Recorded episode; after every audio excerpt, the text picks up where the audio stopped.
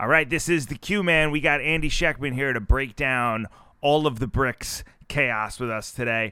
First and foremost, let me shout out the people that support the podcast. Hey, it has been an uncertain year. The markets are out of control, volatile, uh, and who knows what's going to be coming around the corner with rates at 5%. Uh, Goldman Sachs, BlackRock say the days of there is no alternative, TINA, you may have seen that acronym, are over.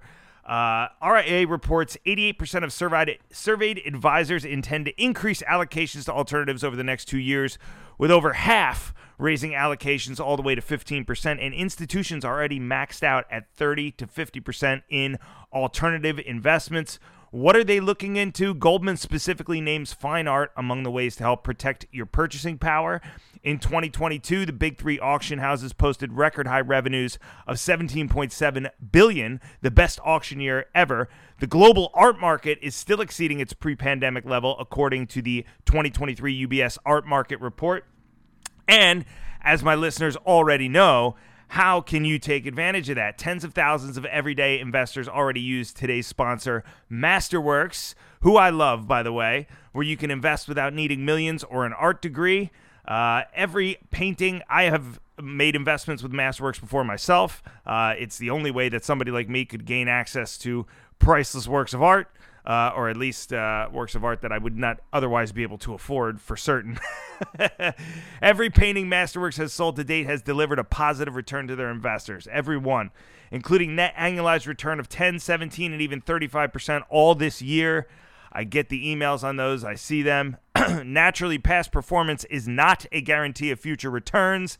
As I always say on this show, any investing involves risk, including loss of principal. However, Masterworks' 15th uh, exit was just a couple days ago for an annualized net return of 77.3%. You can now get priority access to Masterworks by using my code QTR at masterworks.com. Masterworks.com, promo code QTR. Uh, make sure you see important Regulation A disclosures at masterworks.com slash CD. Again, masterworks.com, promo code QTR. This podcast also, and please check out the uh, disclosures in my podcast description also for Masterworks. I just I love those guys. I think it's a creative idea. They were the first to do before everybody was crowdsourcing everything. They were the first to uh, do it with art, and I've used their platform and I love it. And so I'm happy to support them. This podcast also brought to you by my dear friends over at JM Bullion. JM Bullion is the only gold and silver bullion provider that I use.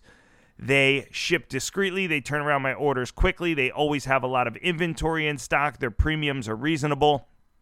I love JM Bullion. They've been in business for 10 years now. They've done over $7 billion in sales, and QTR podcast listeners have their own rep at JM Bullion. You can email for personalized service Laura, L A U R A, at jmbullion.com.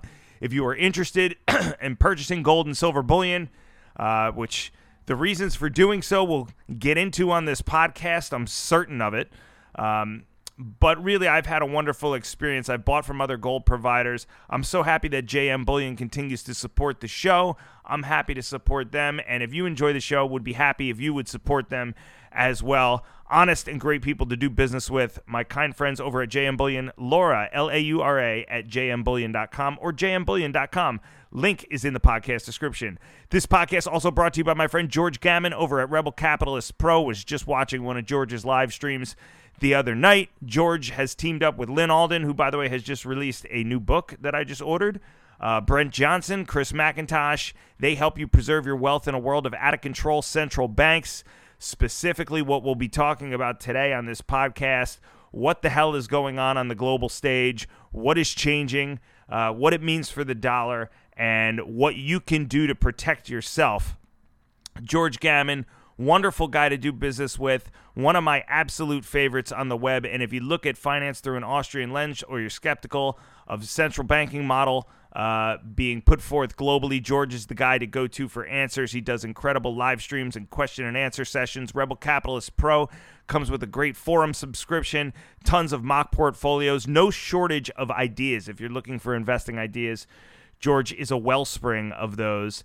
Uh, so check out my friends over at Rebel Capitalist Pro. And finally, last but not least, if you are an active trader, an options trader, if you watch the market every day, Why are you not using the Steam Room by Sang Lucci and Wall Street Jesus, one of the best online active day trading communities? Nobody reads market tape like these guys. Nobody tracks unusual activity in the options market quite like Sang Lucci and Wall Street Jesus. They were the OGs of doing so. They were doing it 10 years ago when I dropped onto the scene before all services everywhere were, well, now we track unusual options activity. It's a thing on CNBC. Lucci was doing it first. Wall Street Jesus was doing it first. And they continue to blaze the trail forward in tracking market flow and market psychology via the options market. The Steam Room, hey, it's the best piece of software and the best community you could possibly associate yourself with if you are an active day trader. I'm not just saying that. I've known Sang Lucci for 10 years. I have partied with him in Las Vegas. I know everything. I know more about the man than I wish I knew. Trust me.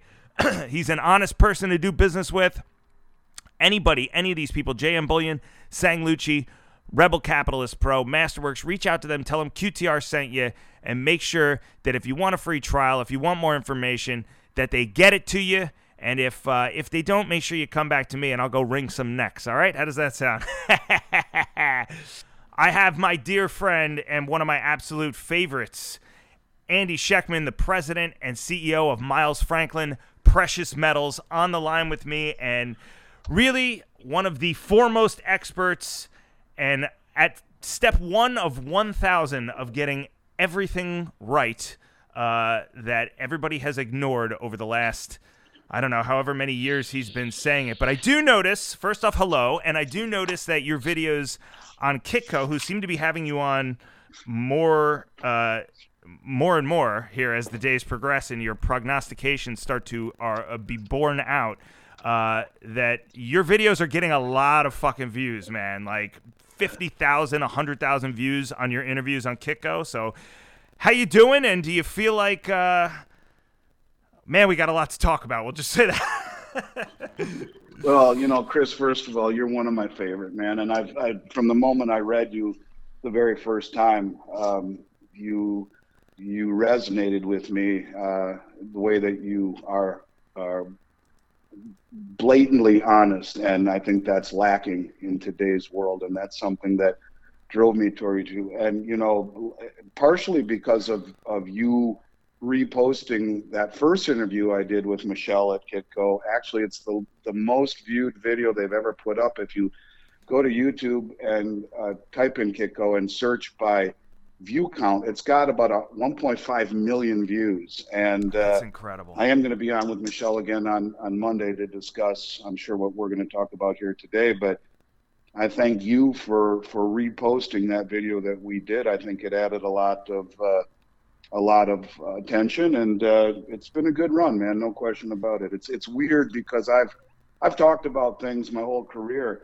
a lot of them have come true because they're rooted in mathematics and economics. Mm-hmm. A little bit of old school logic sprinkled on top of it, but nothing I've ever done has even come within a grenade shot in terms of timing.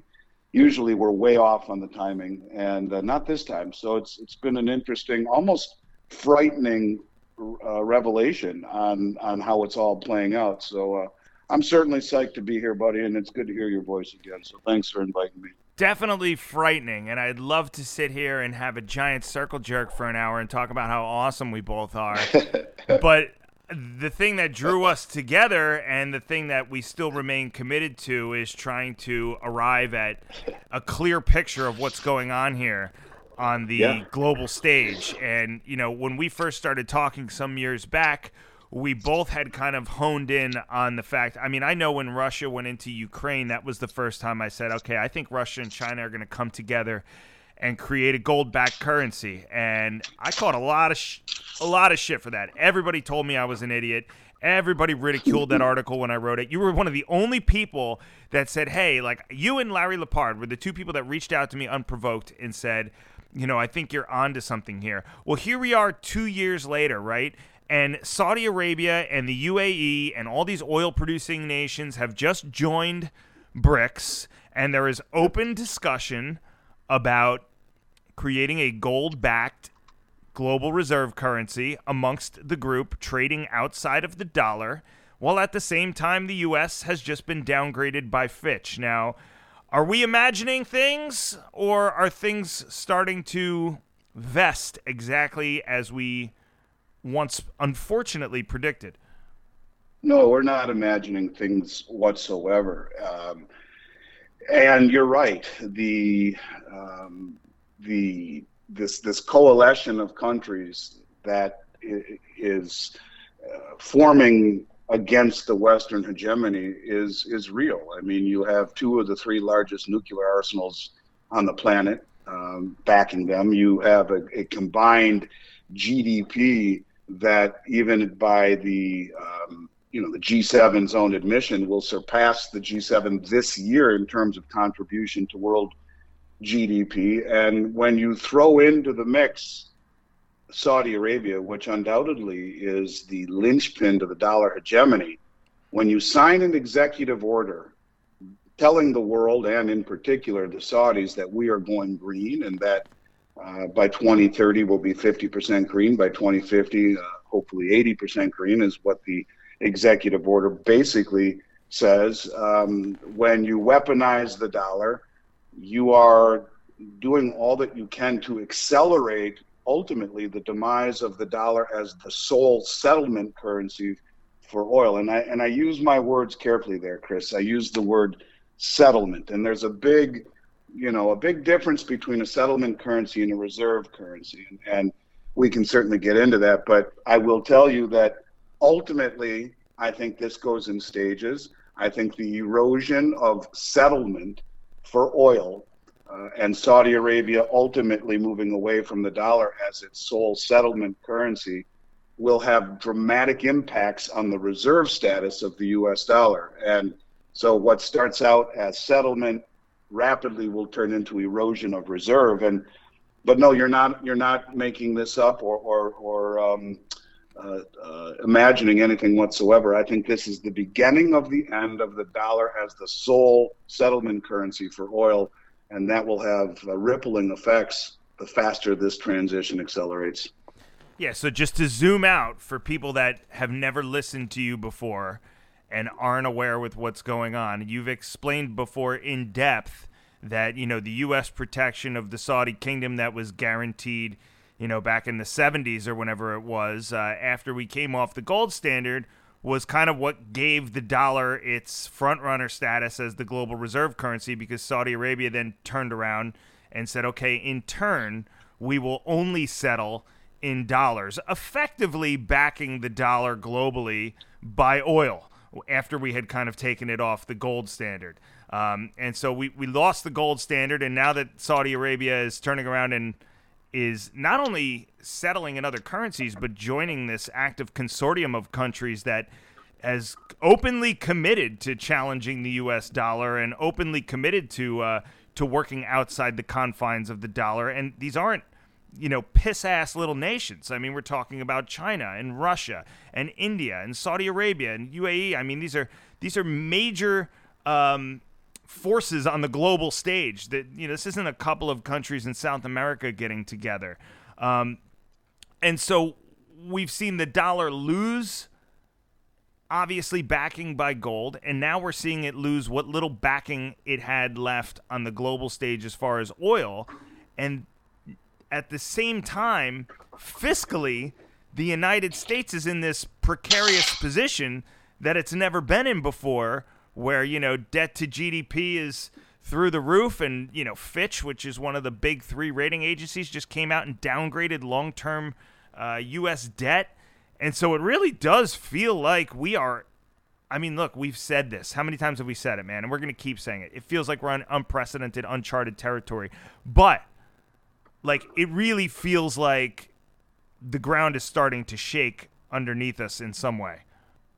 Couldn't agree with you more. And, you know, there's a fine what I've one of the things i've learned in the 33 years i've done this chris is that there is a very fine line between conspiracy and reality i would be up on stage a decade ago showing charts about how metals were being traded um, counterintuitively to how markets do trade um, i was showing how the uh, commercial banks were behind this in particular jp morgan I gave a speech at, at a conference, and Doug Casey got up on the stage and said, "Well, after me. He said, "Well, you know, I don't think what he said is true. The traders at J.P. Morgan couldn't keep their mouth shut long enough to ever manipulate the market." And lo and behold, a few days ago, the head trader and the gentleman that. who ran the whole gold division at J.P. Morgan just were sentenced each to two years in prison for I doing that. just that. You know, there is a fine line between it, between conspiracy and and reality. And I think when we when we talk about this whole topic, I just want to mention one thing that a lot of people don't talk about. I've kind of honed in on, and you know, the, the this administration has two key advisors. Um, the number one and two advisor to the president in terms of economic advisory. Uh, they lead all of the economic advisory committees. One is Jared Bernstein, who um, in uh, 2014 started writing reports that have been picked up by the New York Times and the Washington Post, in which he, he openly and adamantly lobbies for the United States removing its world reserve currency status to lose it. He is the number one chief economic advisor of the U.S., and his whole thought process is that the exorbitant privilege of, of, of owning the world reserve status is something we can no longer afford. Right. Uh, certainly, if you look at it just from that perspective, the first two things that you would want to do if you wanted to blow up the reserve status would be to weaponize the dollar the way that we did, to confiscate forex reserves uh, indiscriminately, uh, and in a very hypocritical way, mind you. This is the same administration, at least the United States, I mean, that that walked into Iraq under the guise of weapons of mass destruction, found none, and said, "Oh, sorry." Uh, and yet, you know, Putin is doing what he's doing. I'm not making any uh, any commentary on my thoughts on the war or who's right or who's wrong. I'm just simply saying Putin's doing what he's doing, and we then find it appropriate to weaponize the dollar. It is wrong to do that as the reserve test. That's step number one. Make everyone think, well, shit, if we don't end up on the right side of the U.S., they're going to do that to us too. If you're China, if you're Saudi Arabia, if you're United Arab Emirates, if you're Turkey, if you're Egypt, all of these countries that are have and are expressing interest in joining the BRICS. And right. so then you, you know, the, the, the, the, second thing that you would do would be to tell Saudi Arabia, the, the linchpin of the dollar hegemony, that, hey, thanks for the memories, guys, but we're going to go green. And so we've pushed them away and we've antagonized the world enough through sanctions and weaponization of the dollar and pushed away what makes the dollar the sole settlement currency uh, to a point where you wonder is this following the script of what Jared Bernstein wants? And you know, the second economic advisor is Lael Bernstein, uh, Brainard, and she's a modern monetary theorist who wants to blow up the banks and go to a digital currency. I mean, you couldn't really look at a script playing out better to the way that these things are playing out. So no, there is a fine line between conspiracy and reality. And, and I think this is just the very, very, very beginning. Look what Saudi Arabia has done since you and I started talking when we had this hypothesis that this was going to happen. Not only did they join BRICS, which you know is is a massive growing force, but every one of the OPEC countries, including obviously Saudi Arabia, every one of them are on the Belt Road Initiative, which has grown to north of 150 countries representing 75% of human population and 50% of global GDP in and of itself. They've also joined the Shanghai Cooperation Organization, which is the largest regional military and financial organization on the planet.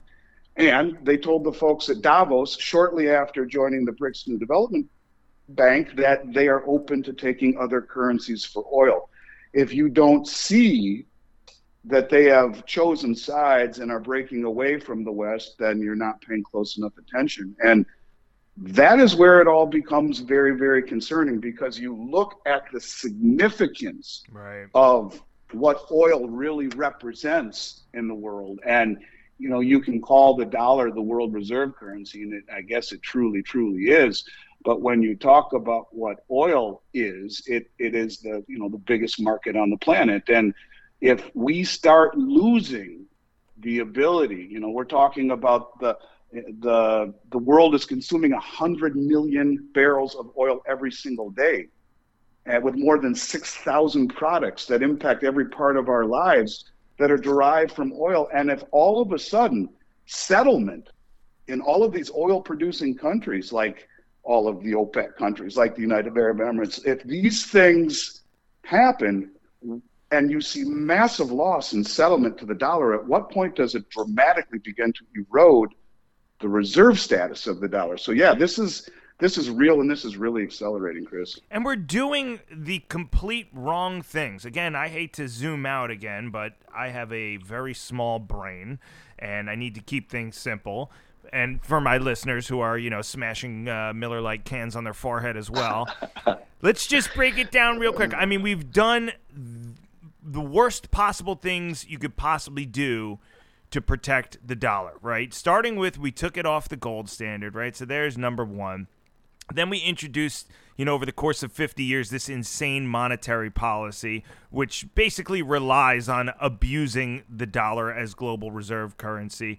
We kept global reserve currency, you know, out of a friendship with the Saudis. But like you said, now we've committed to going to green energy. So we're pretty much thumbing our nose at the oil industry on a global stage. So how are they going to, you know, how are they going to receive that? And then we go and try to weaponize the dollar against Russia, you know, ob- making the decision that hey, they weren't justified to go into Ukraine, and nobody ever wants war. You know, everybody should be anti-war, any kind of war for any reason. But we are judge and jury there and decide we're going to weaponize the dollar as a result. And now all of a sudden, what have we done? I mean, we've we've pushed half of the world away from us, and you know, maybe if we had just irked Russia, or maybe if we had just irked Saudi Arabia, that would be one thing. But the fact that they are now, they comprise a consortium of countries that are actively trying to make sure that they have redundancy in the financial system outside of the West. Uh, we've done, you know, and then Biden flies over there to to meet with MBS you know, and and goes to you know fist bump him and thinks, all right, this guy's my friend. Like, yeah, I got him right where I want him. Like, what the hell do we have that the Saudis need from us? I mean, maybe other than other than you know not wiping them off the face of the map every day, other than brute military force, what what do we have that they need from us? Well, now that they've partnered with, with in essence, with Russia and China, the Shanghai Cooperation Organization and the BRICS, I think they're certainly being protected on both fronts. But it's it's it's it's even you know I think it's it's even uh, deeper than that. And if it were just the mismanagement of the world reserve currency, if it was just the foolish decisions of a rogue administration, you could talk that away. Right. You could say that the U.S. Uh, was um, you know, we were crazy, we're sorry, we'll make it right. We are, to your point, we are not clinging to the world reserve status, and it's something we should we should be clinging and holding on to as best we can. But it, to me, it's even bigger than that. I mean, look at it this way, Chris. You know, when I ask people what makes the dollar the world reserve currency, uh, a lot of people will say, well, the military and this and that. Really, there are a few things that make it. Number one, um, the petro status that we've talked about that the backing right. of the Saudi kingdom, the protection of the Saudi kingdom, that gives us the, the petrodollar. But it's also the full faith and credit of this country. Right. And when you talk about when you talk about um, credit, the 2022 balance sheet just came out for the U.S. government. And this goes to my feeling as to you know could this have been planned? I don't know. Uh, you tell me when you think about who's advising the president who's advising the administration and what their wishes are. But when you look at the 2022 balance sheet, Google this, it'll pop right up. The government admits to $155 trillion in debt. Um, Medicare, Medicaid, Social Security, and government military pensions are about 125 trillion on top of the 32 trillion. And the largest, or, or our entire asset base, according to the U.S. government, is five trillion bucks, just over. That's how much we have in the way of assets, of which 40% is student debt. Right. Um, the largest asset of the U.S. government. So we are, in essence, a banana republic when you talk about the uh, 125, 130% debt to GDP ratio. At least we don't jail our political rivalries, or maybe we do. And when you talk about, to me, the faith of this country, it's something that I think is not being lost on our adversaries. a country where people would walk from Central America through the you know 100 degree heat to find a better life or tie a bunch of inner tubes together with string and float across the ocean for liberty to get away from a totalitarian regime to find justice to find law equally administered amongst everybody Right. you know lady liberty holding the, the scale of justice and to me the the obsession with cancel culture and transgenderism and uh, uh, censoring and all of these things. Look, I grew up the product of a family where my parents were hippies, and I grew up being tolerant and respecting all different kinds of people. Whether you, whatever what you want to do, drugs, you want to be gay, whatever it is that you want to do, I respect it. I'm cool with it. But now we're forced to celebrate everything, and and the breakdown of the society uh, is something that is to me more disturbing than anything at all. And I think it goes part and parcel, has to be said, when you have such divisiveness. We are not a united Right. country anymore. Red, blue, black, white, vax, no vax, rich, poor. I mean, it's it's no one trusts everyone anyone anymore, and everyone's at each other's throats. And I think the erosion of liberty and justice, the weaponization of the Justice Department, the weaponization of the the the FBI, these things that no matter how you feel, this is not a political statement at all. This is a patriotic statement.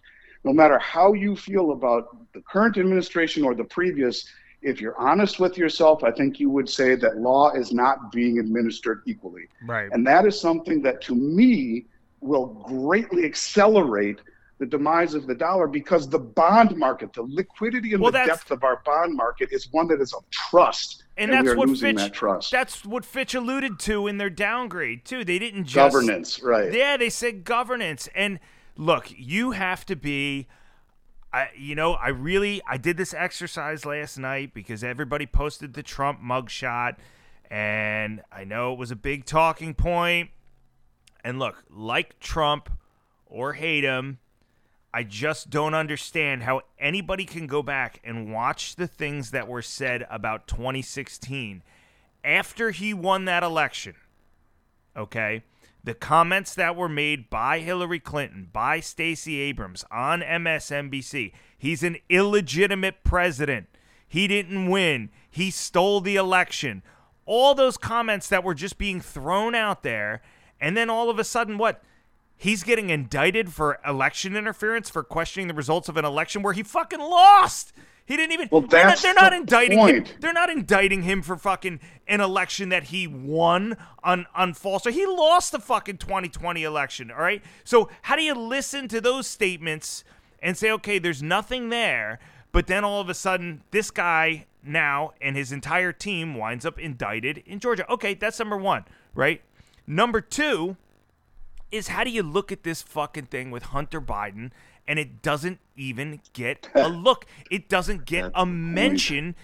Andy, it doesn't get a mention in the mainstream media, right? Biden gets up on the debate stages and lies and says, you know, I'm not in business with my son. I know nothing about it.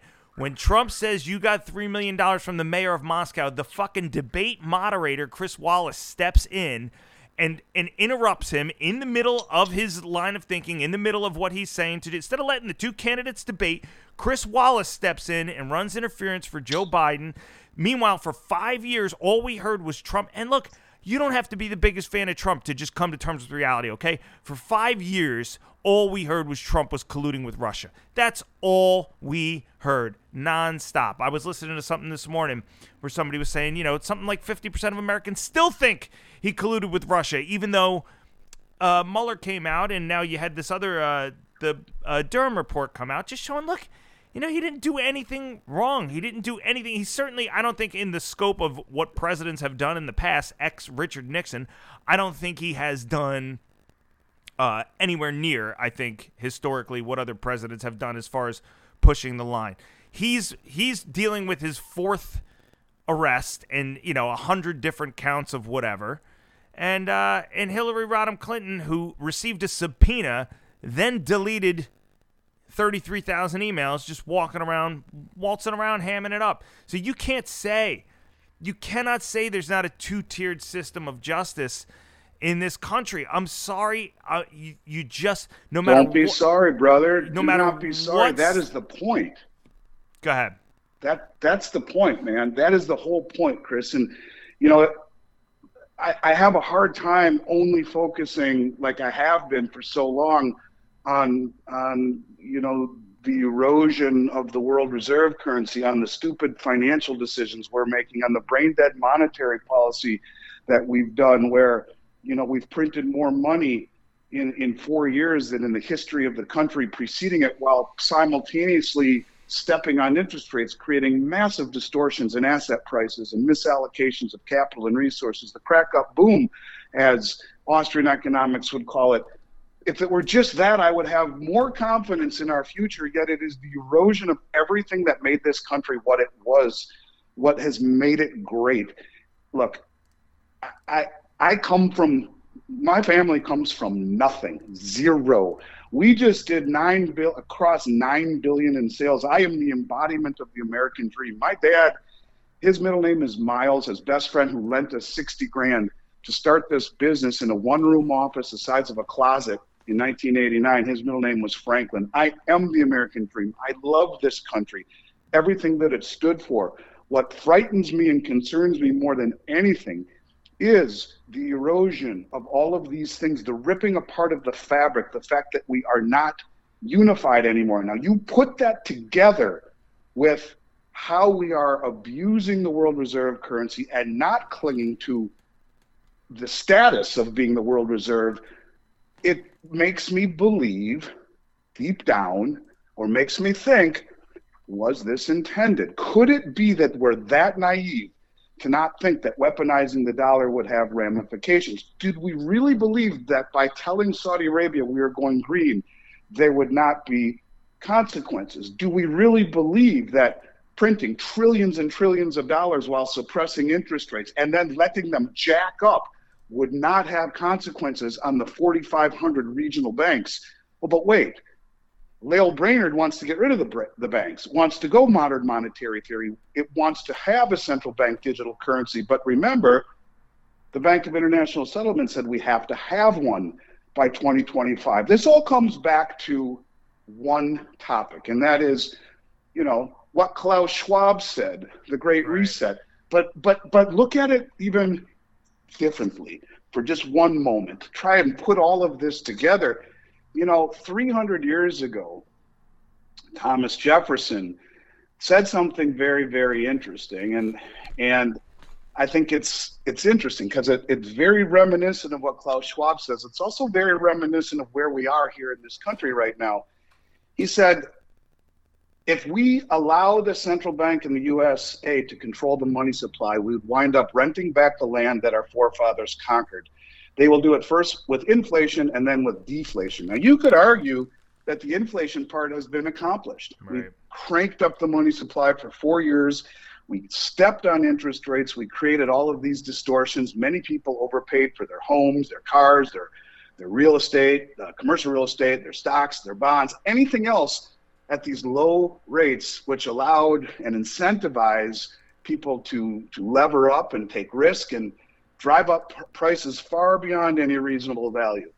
And you know, a lot of people have used debt to to load up on this on, on all these assets, and then the deflation part comes in, and where he talks about renting everything back. Well, when you jack up rates the way that you are, you're creating a massive problem Right. for the banks, for the businesses, and it's we're look at the inverted yield curve. We are heading into a big recession, maybe a depression. Deflation is coming. The money supply is is is is literally falling off a cliff. So what happens? Well, people lose their jobs. They can't pay for their houses. They everything goes bust. The commercial real estate goes upside down. We are entering a period of time where what Thomas Thomas Jefferson said is even prophetic. There are so many areas right now where things could change so dramatically. And as we've talked about before, Chris, what happens when Saudi Arabia stands on a stage with the rest of its OPEC countries all on the Belt Road? Remember, the Belt Road in and of itself is 75% of human population. And they stand there with all the countries that are in BRICS and they say, thanks, guys, but we're now going to take a new settlement currency for oil Right. bang just like that, shit gets very, very, very real in this country as all of those dollars get dumped. And it may not happen as a tsunami of inflation, but it will happen in a way that will dramatically affect the value of the dollar. And the byproduct of that is spiking interest rates. And that's when you see a major problem when everything in this country that is considered wealth is inversely correlated to a massive spike in rates. Right. Whether it be the banks, whether the bank's balance sheets, stocks, bonds, real estate. And the reason I say all of this, Chris, is there's one or two reasons. The biggest reason is when Biden said this is Putin's inflation, it dawned on me, at least in my mind, immediately, like a light bulb went off, bang. They're looking for a villain. Because if you ever studied Austrian economics for more than one day, you would know that inflation every single time, 100% of the time, is a monetary event. Right. It is an increase in the money supply. When they said it was Putin's inflation, I'm like, no, no, no, no, no, no. You're looking for a villain. So, Right. what better way to reset the system? A system by where you are 155 trillion in debt, subtract out student debt in terms of your assets, you have three and a half trillion in assets backing 155 trillion in debt. Most of it accomplished or accumulated at the lowest interest rates in human history. So you weaponize the dollar. You tell Saudi Arabia we're going green. You destabilize the inside of the country. You blow up the banks by raising interest rates so fast. Everything is on the verge. And if Saudi Arabia does that, it was those sons of bitches who did it to us. It was Xi Jinping and Putin and Oprah. Right. How could they do this and Right. destroy the American dream? Right. It wasn't and us, that right? is- that's the event that would make people accept the CBDC. And get this, this is the last piece, and I'll I'll shut up. Here's the last piece. All of the debt at, at the same time, China and Japan and Saudi Arabia, all these big countries are selling our treasuries. Who's buying them all right now? Us, the American public in search of yield, which is blowing up the banks, of course. And about that $125 trillion in debt, who's it owed to? Us. Medicare, Medicaid, Social Security, government military pensions. If you create an event, incentivize the destruction of the dollar. Jared Bernstein wants it. Lil Brainard wants it. If you blow up the dollar and it wasn't our fault, how could they do it to us? Right. and everyone is brought down to the same level. Everything collapses. Simultaneously, you will have a much greater probability of people who listen, who, who even people who listen to this show, apt to accept the CBDC and be made whole. And if you're a modern monetary theorist, don't worry, sign on the dotted line, take the new central bank digital currency, which the BIS said everyone has to have operational by 2025, and we'll make you whole. And if you think about it, could it happen? Sure. Will it happen? Don't know. But I guess you know you're so commonsensical, Chris. And when I look at It's a all dream. of the It's a things that we are doing, it's a dream come true for them, isn't it? You know, J- just Yes. to to have a scapegoat and to be able to shoehorn in the big changes that they want, and that has just been the mo. Anytime that it comes time to take accountability for any of their fuck ups, they instead just change the game, and that's it because Yes. they write the rules. Well, and, and I remember talking about when the vaccines first came out, and I remember talking to you about it, and, and the mass adoption, even though they'd never been tested or anything, the mass adoption was unbelievable. And it was an event that made people do it, that made people be locked in, that made people wear masks. There's no difference in blowing up the economic system and an event that wasn't our fault. We didn't do it. We're just reacting to it. So here's the here the white knight coming in on the on the horse to save the day. Right. Take the CBDC and all the money that you lost in Social Security and your pension and your 401k. We're going to make you whole. Just take the CBDC. How And do you, how do you know? How do you know that they won't do to gold what they did to ivermectin? Right, ivermectin showed efficacy in COVID, but it fucking interfered with their plans because the vaccines needed the emergency use authorization to roll out, and ivermectin was an acceptable early treatment with proven efficacy, and so they had to shut it down. They had to squash dissent in order to continue the vaccine rollout. how do you know they won't do the same exact thing with gold when it comes time to roll out the CBDC? Because we'll be standing there, we'll be standing there with our gold saying we've already got the answer. We're fine. You know, we we've got the answer here. We've had it forever. But they're not going to like that. I guess the only answer I would give to that would be in 1933, when Roosevelt, his first act in office in April of 33 was to confiscate gold, everybody owned it. Everybody did. It was currency. Now, one out of a hundred, if that, have ever held an, a gold coin, let alone own any. And I think the blowback globally would be severe enough. I suppose at that point, desperate governments would do desperate things. But the amount of gold that the public holds, holds is so insignificant. To me, a better route would be to to allow people to hold gold and silver, showing that the U.S. still values the rule of law and, and property rights. But in, instead, geez, it's, it's kind of interesting that the, the company who, the bank whose head traders just uh, went to prison for manipulating the gold market is still allowed and paid a $920 million fine to the Justice Department, the largest ever at that point, are still allowed to be the administrator of the world's largest silver trust, that being SLV. You have BlackRock and JP Morgan behind SLV. You have HSBC Bank behind GLD. SLV, if I'm not mistaken, is the largest stockpile of silver in the world, if it really is there. And, and uh, GLD, fourth or fifth largest stockpile of gold in the world, both held by the criminal cartel banks that suppress the market. So instead of going door to door to people's homes who have NRA stickers on their front window, right. they could go right to these two funds and all of the other ETFs that these banks run, close them down, take the metal, put the money in people's accounts. So Monday morning, they wake up, the gold is gone, the money's in their account, and they say, you can still go buy physical gold, you know, here in the U.S. So yeah, I think they, I think they would never do that because they're too close with the heads of the banks, and because the government doesn't understand the system well enough to to effectively uh, curb what you're talking about. You, you know, like yeah. I mean, I, I, don't I don't know. I mean, look, I, am I'm, I'm not uh, married to my own rhetoric enough to not acknowledge that confiscation or a super high uh, excise or, or, or exit tax isn't beyond the the realm of possibility. But I think in life, if you're if you are completely and totally, you know, frozen with fear and what if,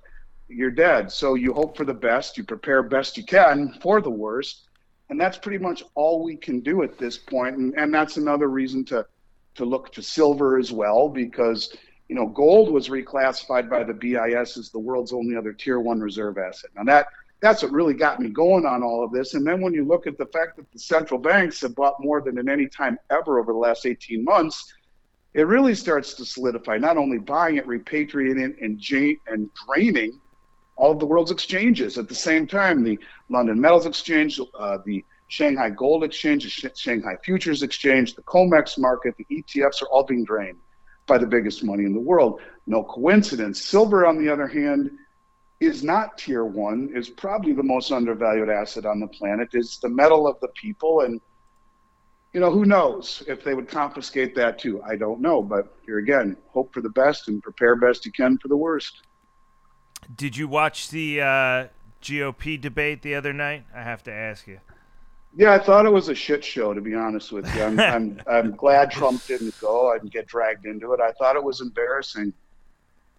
I was going to ask you who you thought uh, who you thought came out looking the best and who you thought came out looking the worst. I thought Pence came out looking the worst uh, by far. His interrupting was just obnoxious. Um, I thought that um, how do you pronounce his name? The guy, the Indian guy, Vivek uh, Ramaswamy. Yeah, I thought he came. In my opinion, I thought he was the most impressive. I think the fact that they call him inexperienced and and a rookie and all of these things, they're all afraid of of someone who's not part of the establishment. He was the one who immediately rose his hand, raised his hand, right. and said, "I would pardon Trump." I mean, I thought he was the most genuine. Uh, I am a big fan of DeSantis down here in Florida. I think he's been a great governor. Um, I think he's logical. I don't think he showed as well as I would have liked. But uh, yeah, I think uh, Vivek did the best and Pence the worst, in my opinion. Yeah, I don't even know what Pence is doing in the race, to be honest with you. I mean, what are you doing? What are you doing in the race if you're Mike Pence? Not for nothing, but you know, you just you have no chance. So what are you, what are you vying for? You know, what do you, what is he, I agree what's he trying to do? Is he trying to just make a name for himself or what? Well, the same thing with Christie. I mean, it's like what, and they're just there to, almost like they're there just to to remind everyone, you know, how much they don't like Trump. Right. Yeah, I guess that's what the uh, that's what the case is. So where do you see things heading politically over the next I don't know, let's say year. You know, you, you, we're going to be coming up on an election in a little over a year. All of the primary stuff is going to get started very, very soon over the next probably six months. Um, you know, you got Trump dealing with four different indictments. Uh, if, I just want to know what do you see the political landscape looking like? Does does Biden make it? Does he run again? Who's the GOP candidate? Does Trump, you know, do they try to take him down with these indictments? Does he make his way to the general election eventually? And and what do you see happening? I think there's no way. I mean, just watching Biden in Hawaii was an embarrassment. It was. I mean, I, it's it's it, you, it makes me embarrassed to be an American when I watch that.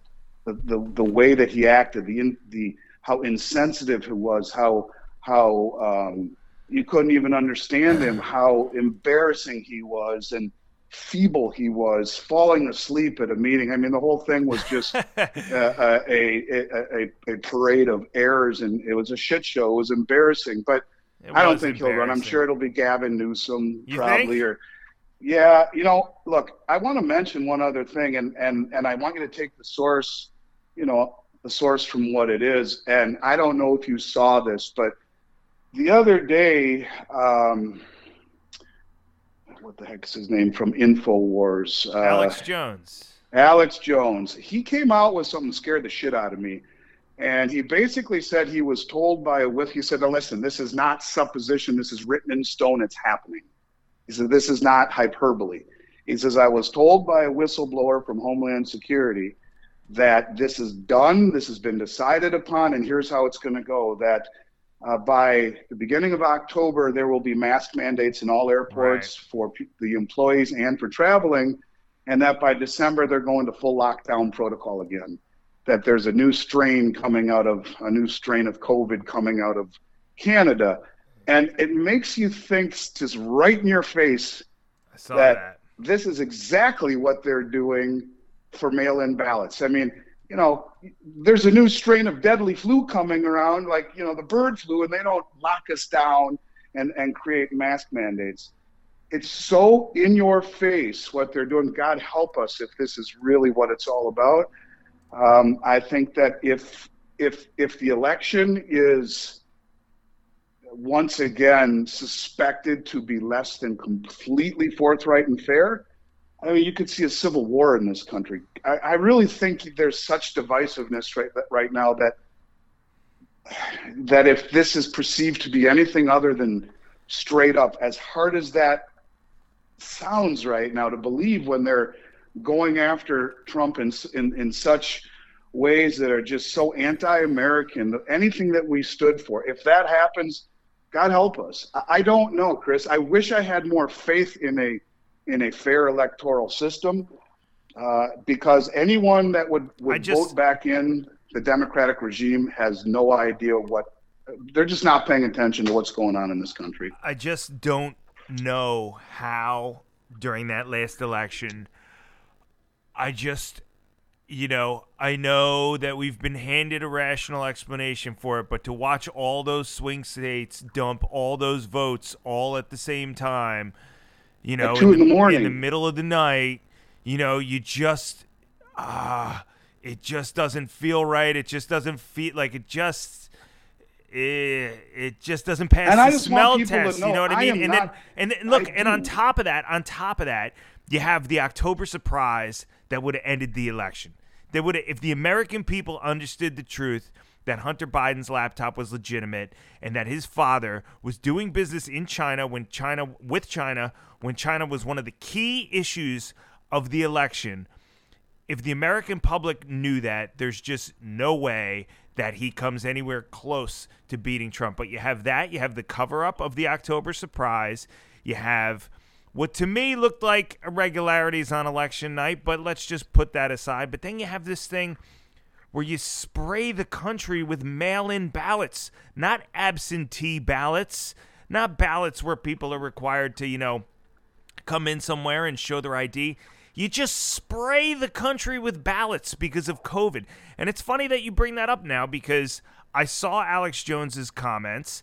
I, you know, I immediately thought, okay, maybe they're preparing for another author- author- authoritarian uh, power grab, is the fucking words I'm trying to say.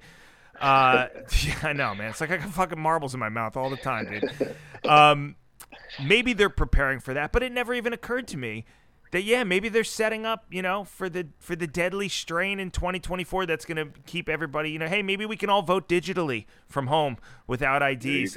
And and I think you're right, and I don't want it I don't look, I don't want anything but peace and civility and like, you know, I I never talk about you know p- people bring up all the time like it could be civil war. I never talk about that. I don't want to. I don't want to.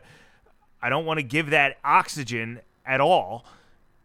But what I will say is that I don't think there will ever be a point in history where fairness in the election process is going to be as scrutinized and as important as this year this next one. or this yep, next I election, agree. right? And so, and if there's any appearance of irregularity, and I do not condone violence, and I do not condone civil war, and I do not condone anything but peace.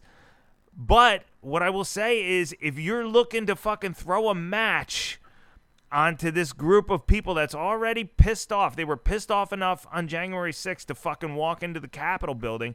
If you want to throw a match on that fucking group of people, the way to do it is by not being transparent and forthcoming about the election results. And, you know, I just.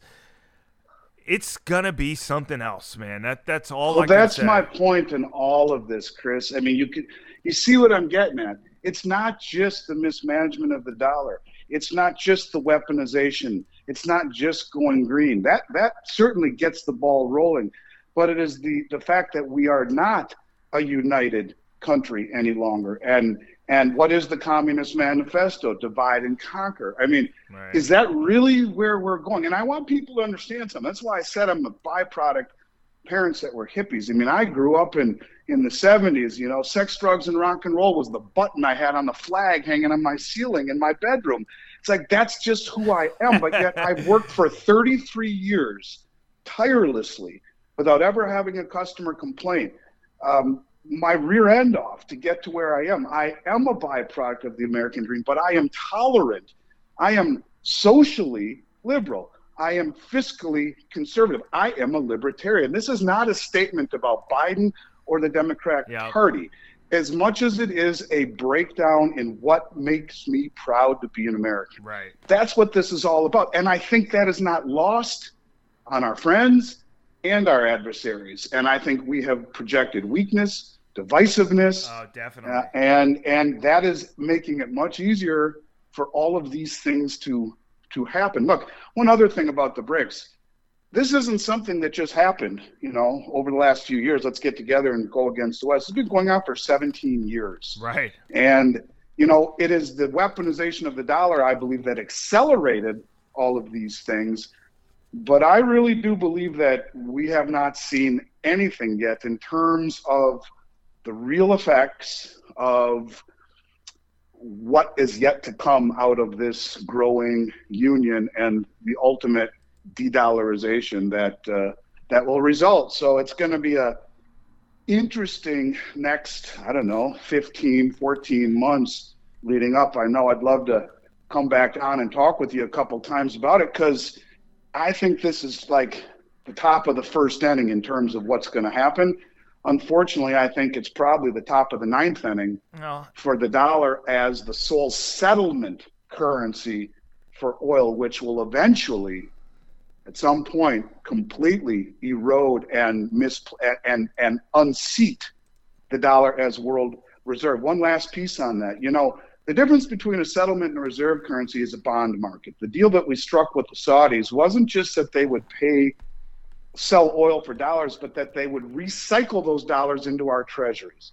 That would give them a return. It would build up our ability to do what we need to do here, and everyone wins, right? And supports the bond market, supports the dollar, the whole nine yards. Well, it's the deep, liquid, and trusted bond markets that make the dollar a reserve currency. Well, the bond market was formulated primarily during World War One where I have a poster in my house growing up that my dad still has in his house that a little kid holding a baseball glove, his father's baseball glove, with a tear running down his eye, and the caption read, "Buy, buy World War, buy war bonds, support the troops." Right. And you know, so it was built out of patriotism. Well, when you talk about this union of countries that is joining together, their own form of patriotism is breaking free from the century-old Western dominance and so, yeah, I think that a bond market will spring out of the BRICS at some point. The first step would be to have a commodity backed currency or a gold backed currency and ask yourself,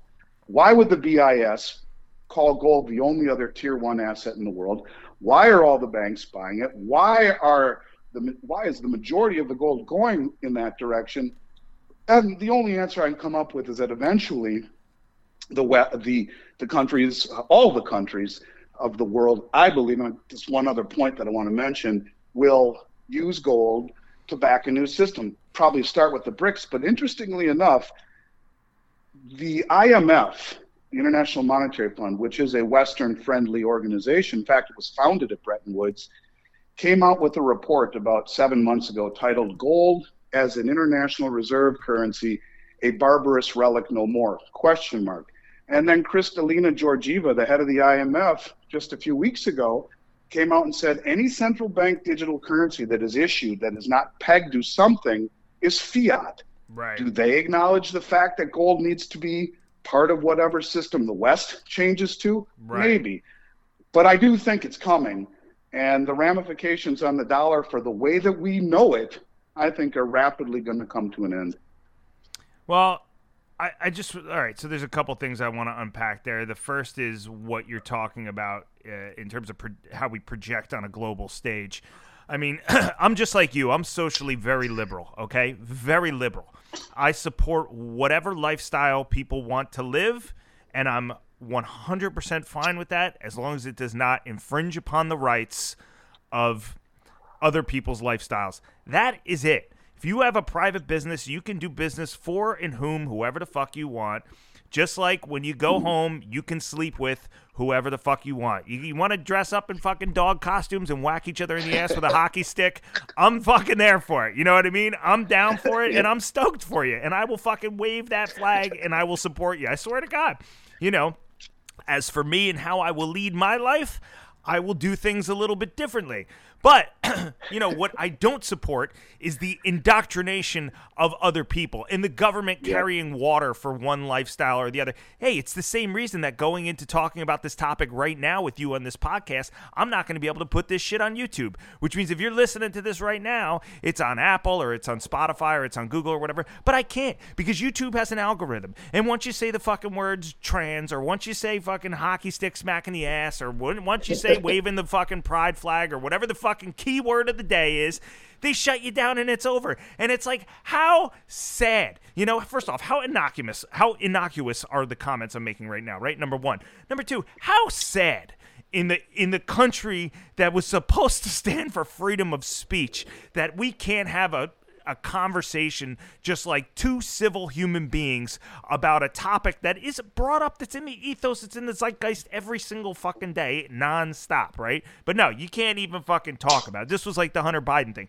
If you had the unfortunate circumstance of getting it 100% right, Andy, and knowing that that laptop was real and that our fucking president elect was on the dole from China, which is a huge deal if you had the unfortunate circumstance of being right about that, you had your social media site shut down. The New York Post was shut. The New York goddamn Post. They shut down. The New York Post has been around a hundred and something years or whatever. Fucking Mark Zuckerberg, you know, was like a fucking like boner with acne and a wedgie like 15 years ago, and he's like, yeah, just shut down, just shut down the New York Post, just uh, you know, hit the red button on them. So, you know, what do we project globally? You know, do we project liberty and freedom and all the things no. that we're, me and you were talking about that we support? You know, we don't project economic conservatism, and you know, we project instead of projecting freedom to do what people want socially, the gate has swung so far in the other direction.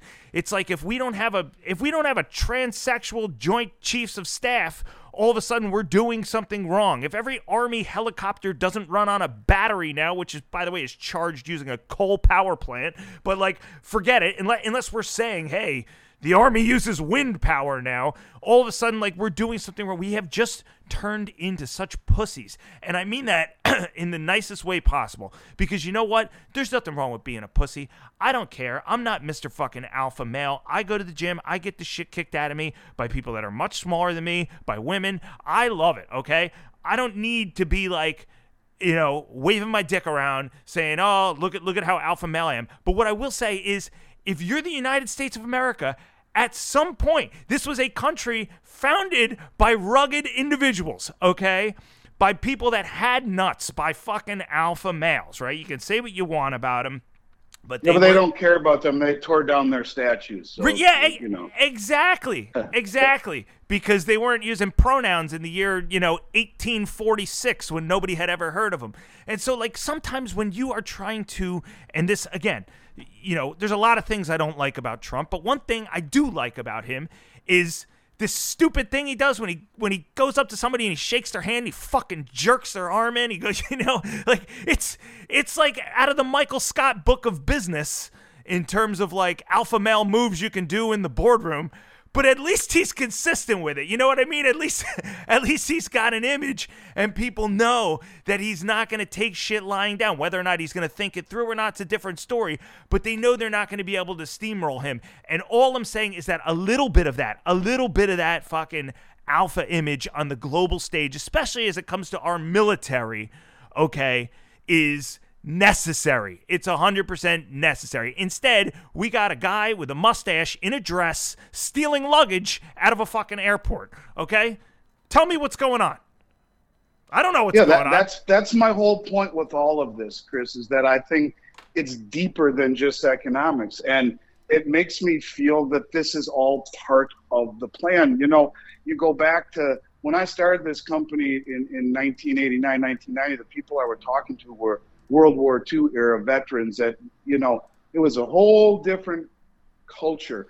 But when at the end of the war, at the end of, of the, the Great Depression, you had people that were unified and patriotic and hardworking, right? Who who who at, you know who embraced the nuclear family. They they they embraced God. They embraced all of the things that made this country so special are that's now right. being rejected, and that's the part that really bothers me. And and I think that's the part where you know everyone says, well, it's the trust of the United States that that's why.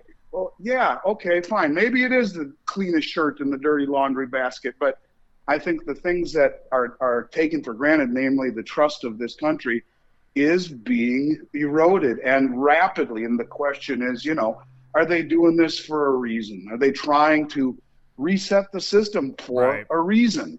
And I don't know. I hope I hope that's not it.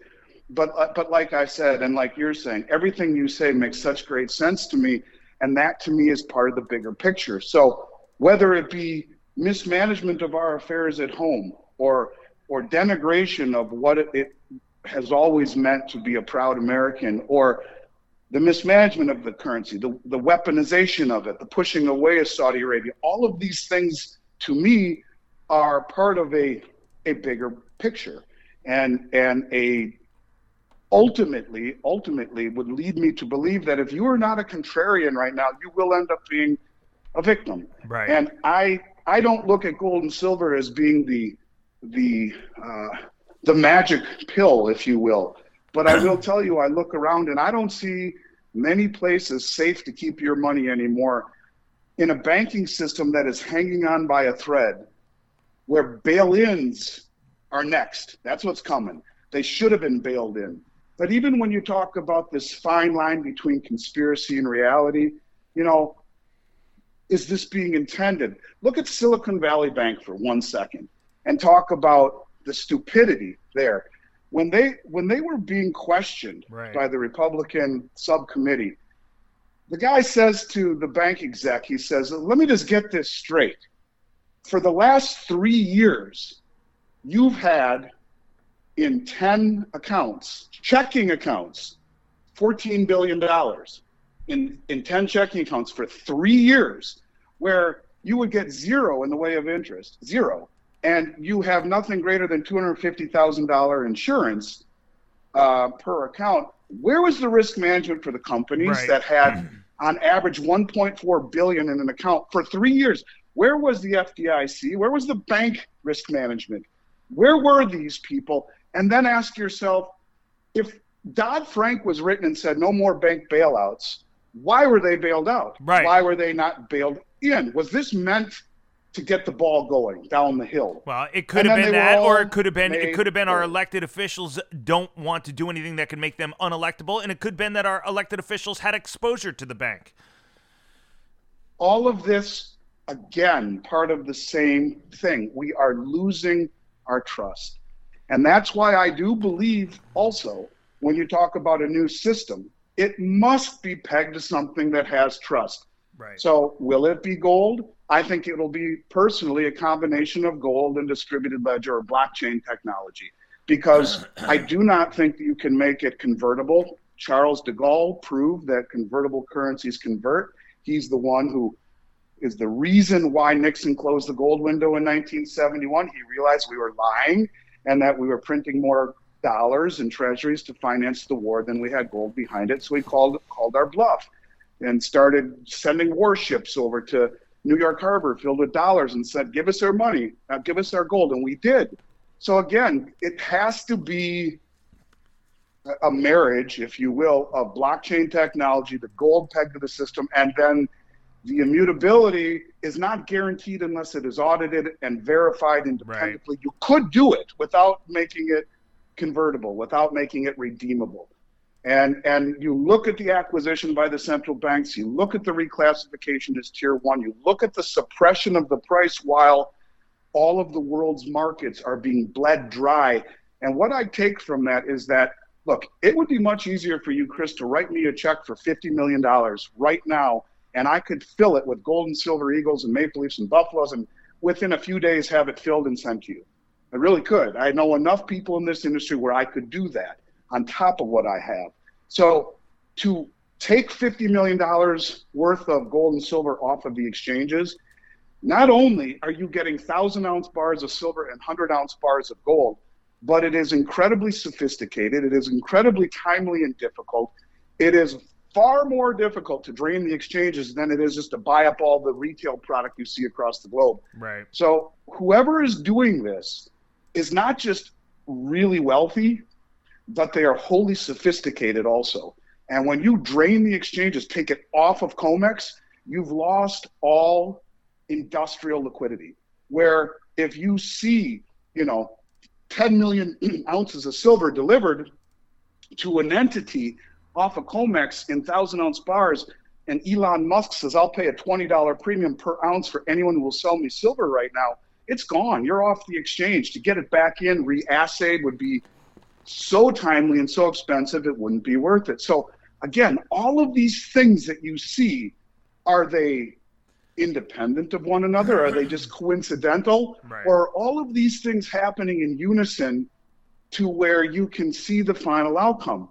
and that is the biggest money in the world is repositioning out of dollars into commodities. They are doing this using the Western suppression of the paper markets to run cover for it before the ultimate event happens. And I don't know. I wish I hadn't become so jaded uh, because you know, too, it, it, too late for that. It, I know. I really wish, but that's why I like talking to you because there there are very few people out there who see the macro picture the way that that you do, and that's why when I read that article a few years ago, oh, two and a half years ago, however long ago it was, I had to call you and say, dude, this is exactly the way I see the world. And, and, you know, uh, you were the first. It's, it's, you were the first. Is it a curse or a blessing? I don't know, man. You were the first. All I know is I got invited to speak in Las Vegas in 2019 and I went on stage and I was panting and sweating and I was drunk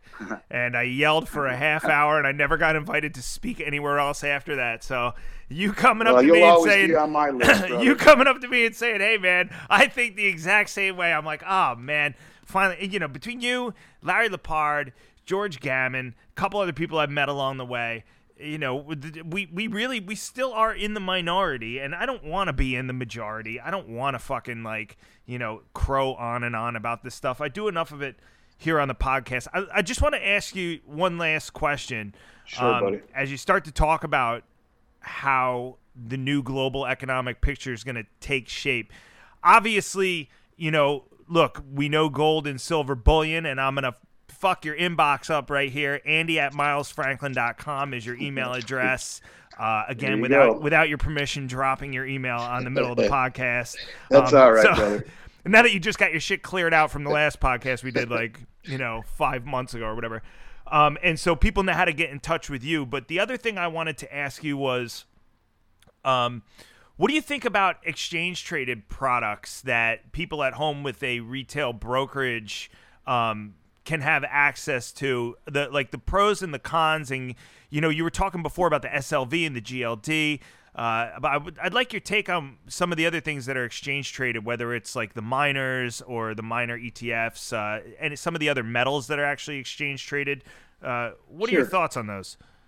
So, in terms of ETFs, I would never, ever, ever, ever own GLD or SLV. I mean, you read the prospectus pages six through eight or six through 10, titled Risk Factors, if you really read it slowly and thoroughly, you would sell it immediately and would never own it because the it, it's very evident that the custodian has taken great steps to distance themselves from all liability. In fact, they even say things like uh, the, the custodian has the right to use sub-custodians, but is not responsible for the errors and or omissions of sub-custodians, does not reserve the right to visit the premises of the sub-custodians where they're storing it, and if indeed the bars that are being stored by the sub-custodians are not London Good Delivery in status, then they are not responsible for that. So these are the kinds of things that really bother me. You can also naked short GLD and SLV. The if I'm going to own anything in paper in terms of physical metal, it would be the Sprott uh, trusts. Right. Yep. Um, I love the Sprott they are trusts. Cl- yeah, and they're closed end versus an ETF. So basically, what that means is the ETF, if you sell GLD or SLV, you're taxed at a collectible rate of 28% capital gains. If you sell the Sprott ETF, it's not an ETF, it's a trust, a gold and silver trust.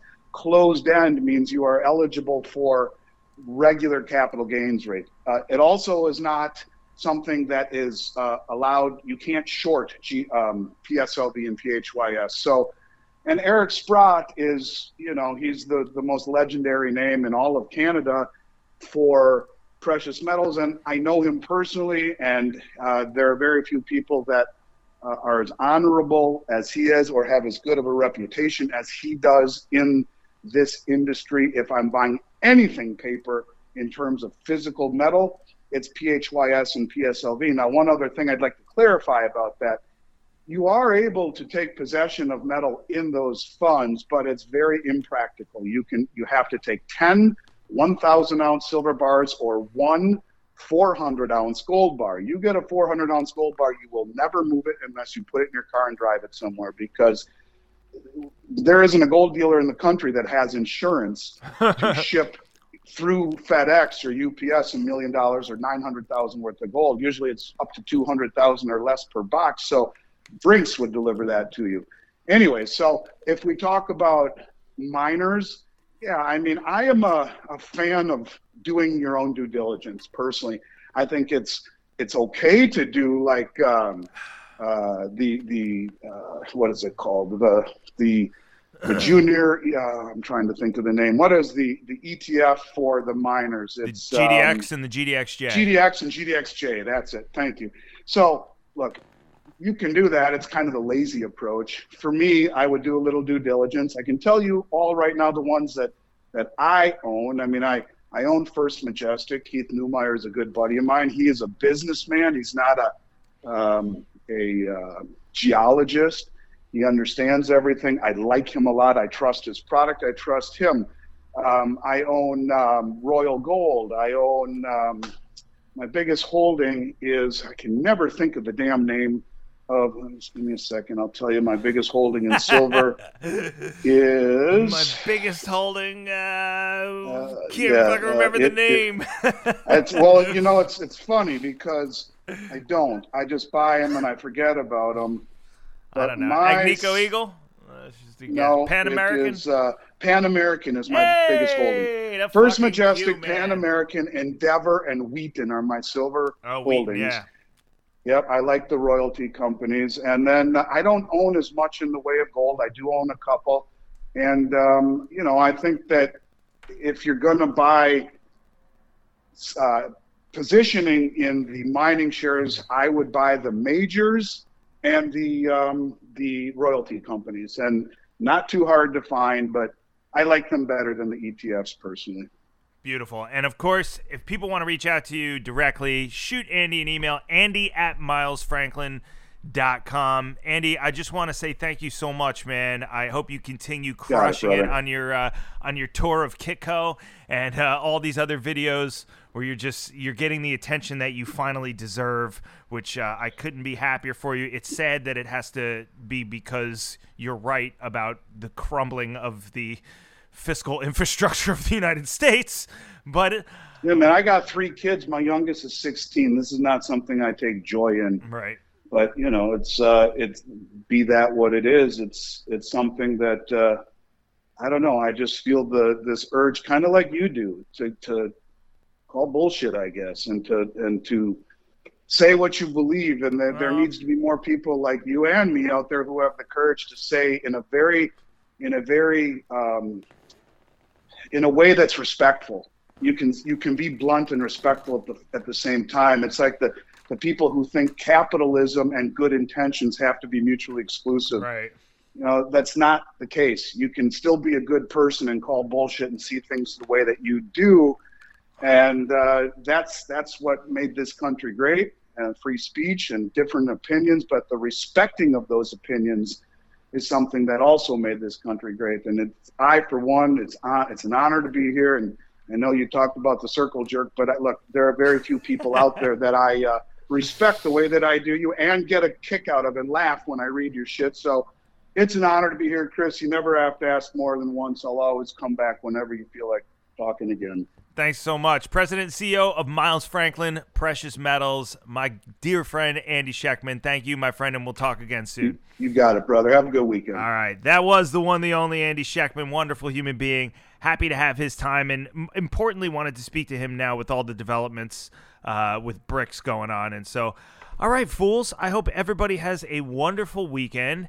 Happy to bring you some content. Please make sure you check out my sponsors, um, my friends over at Masterworks. I do just want to add that uh, you should check out their disclosures, masterworks.com slash CD.